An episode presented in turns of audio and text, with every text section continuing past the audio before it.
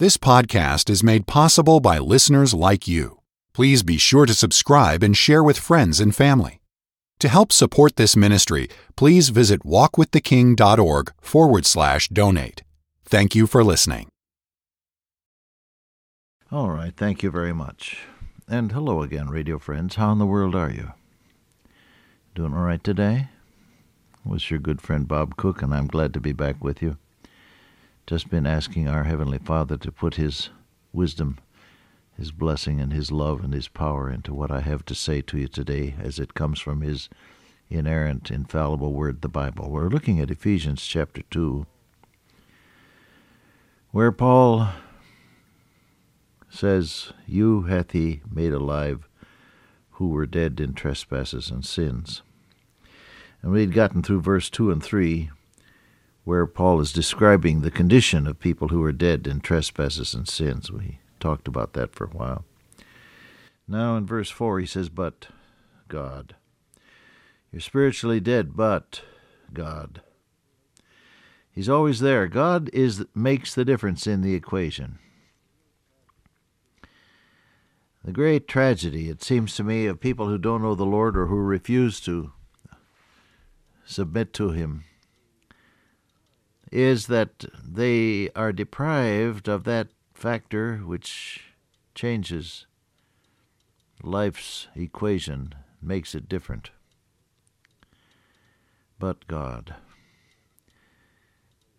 Joseph's brothers sold him into slavery, sold him to the traveling uh, salespeople who brought him to Egypt, who again sold him as a slave to Potiphar. But God had plans for him. Potiphar's wife falsely accused Joseph, which resulted in Joseph's being thrown into jail, but God had plans for him.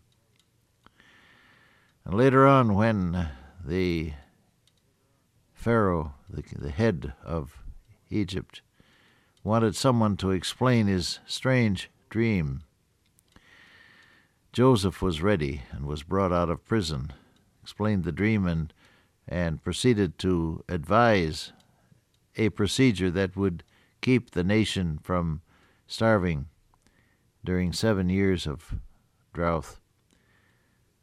And as a result, Joseph became what we might call prime minister of Egypt, second only to the Pharaoh. But God. Now, had you and I been uh, looking on on that day when the brothers cast Joseph into the pit and then pulled him out to sell him to the traveling band of salespeople, would we have said, "Well, God's doing something"? I don't know. I think probably I would have, I would have felt very discouraged at that point. But God had plans.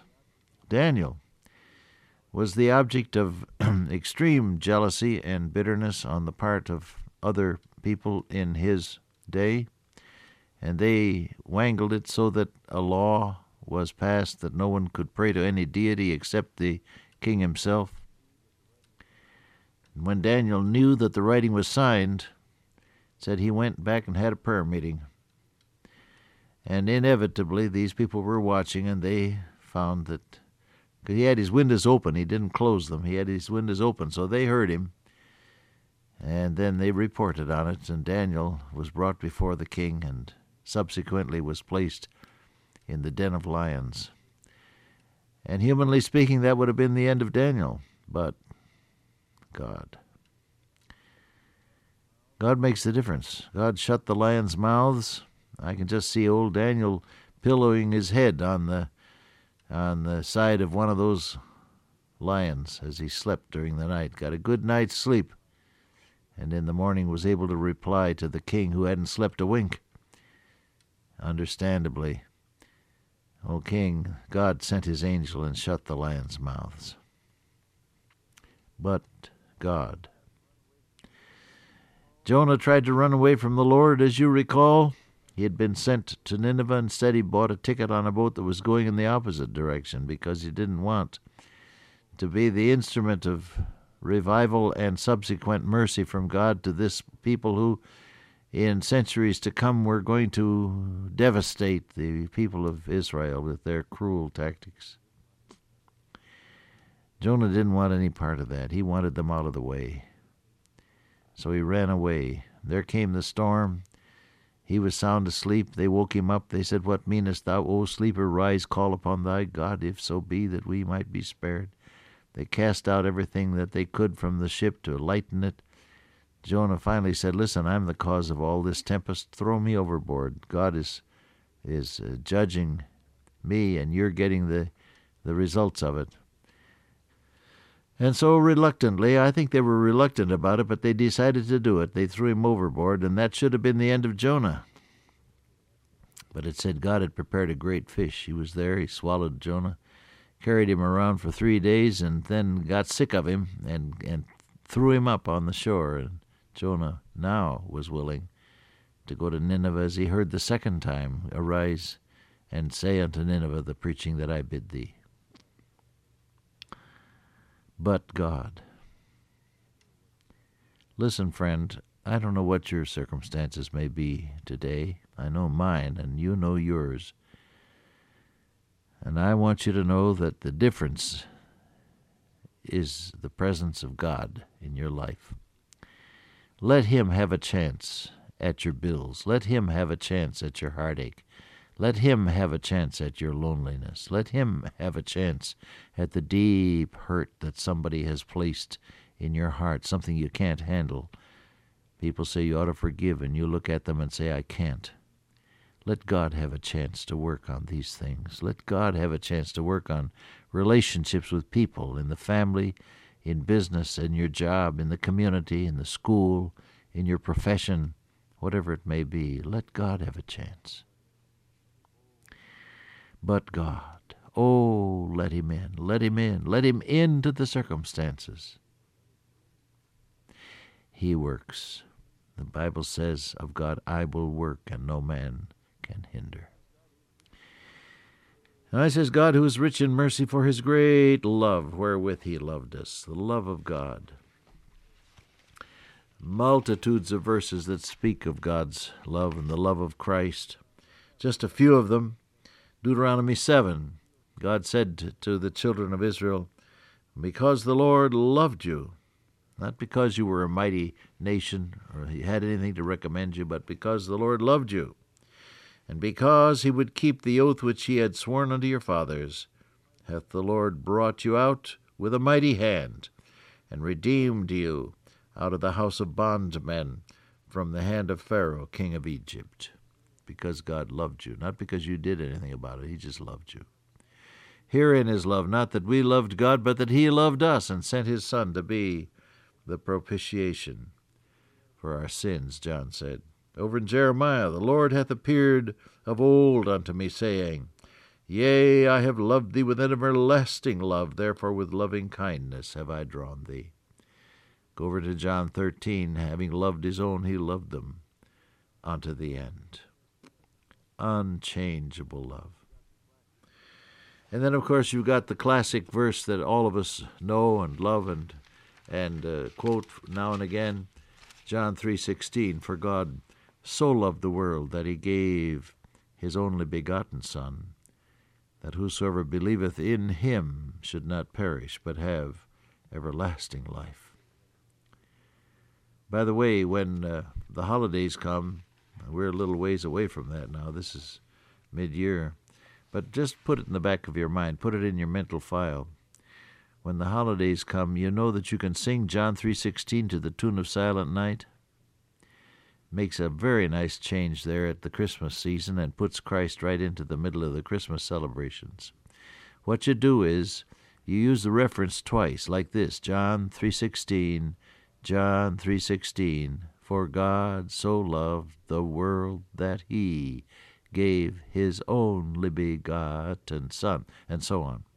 Remember to put the reference twice, and then you sing it right on through to the tune of Silent Night, and it's a beautiful way to point heavenward at Christmas time. I'll throw that in free, no charge.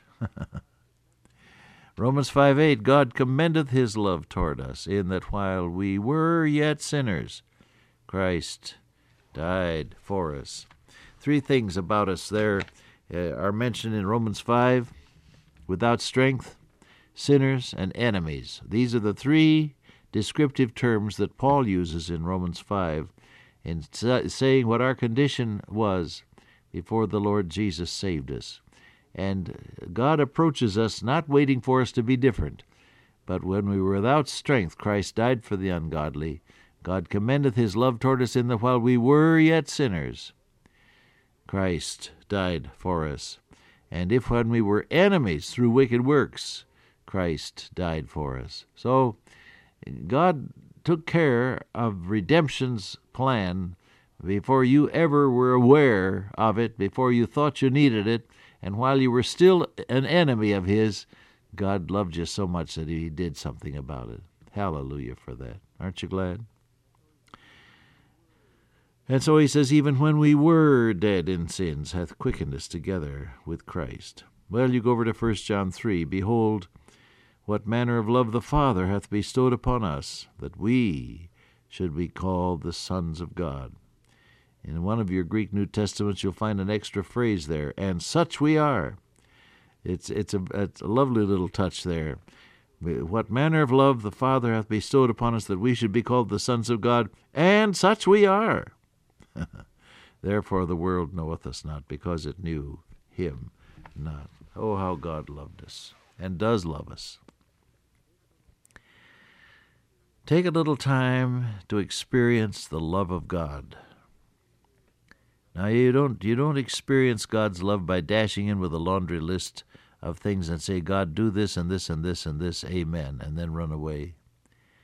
But if you'll take time with your Lord, He'll pour out upon you a consciousness of His love that will just simply flood your soul take time with your Lord and, and don't bother saying anything to Him. Just just wait before Him.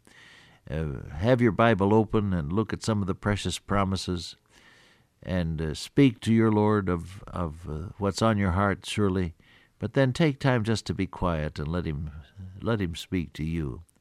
Always have a notebook handy so that you can write down the things that God says to you through His Word and through the ministry of the indwelling Holy Spirit because some of these precious things will just linger with you like perfume all through the days that lie ahead. God's love. Husband is, is in New York. It's a hot summer. Family's at the shore. Husband calls up one hot night in New York. Says, Hello, is that you, Mary? Yes. Is that you, John? Yes. And they talk, How are the kids? This and that. And then it's time to hang up. And he says, Well, I got to say goodbye. She says, Yeah, I got to say goodbye. And then they wait just a minute. And he says, I love you, Mary. And she says, I love you too, John. Then they hang up. See, don't hang up before you've had a chance for God to say, I love you too, because He will. Believe me. Dear Father, today we just worship Thee and thank you for your love. In Jesus' name, amen. Till I meet you once again by way of radio, walk with the King today and be a blessing.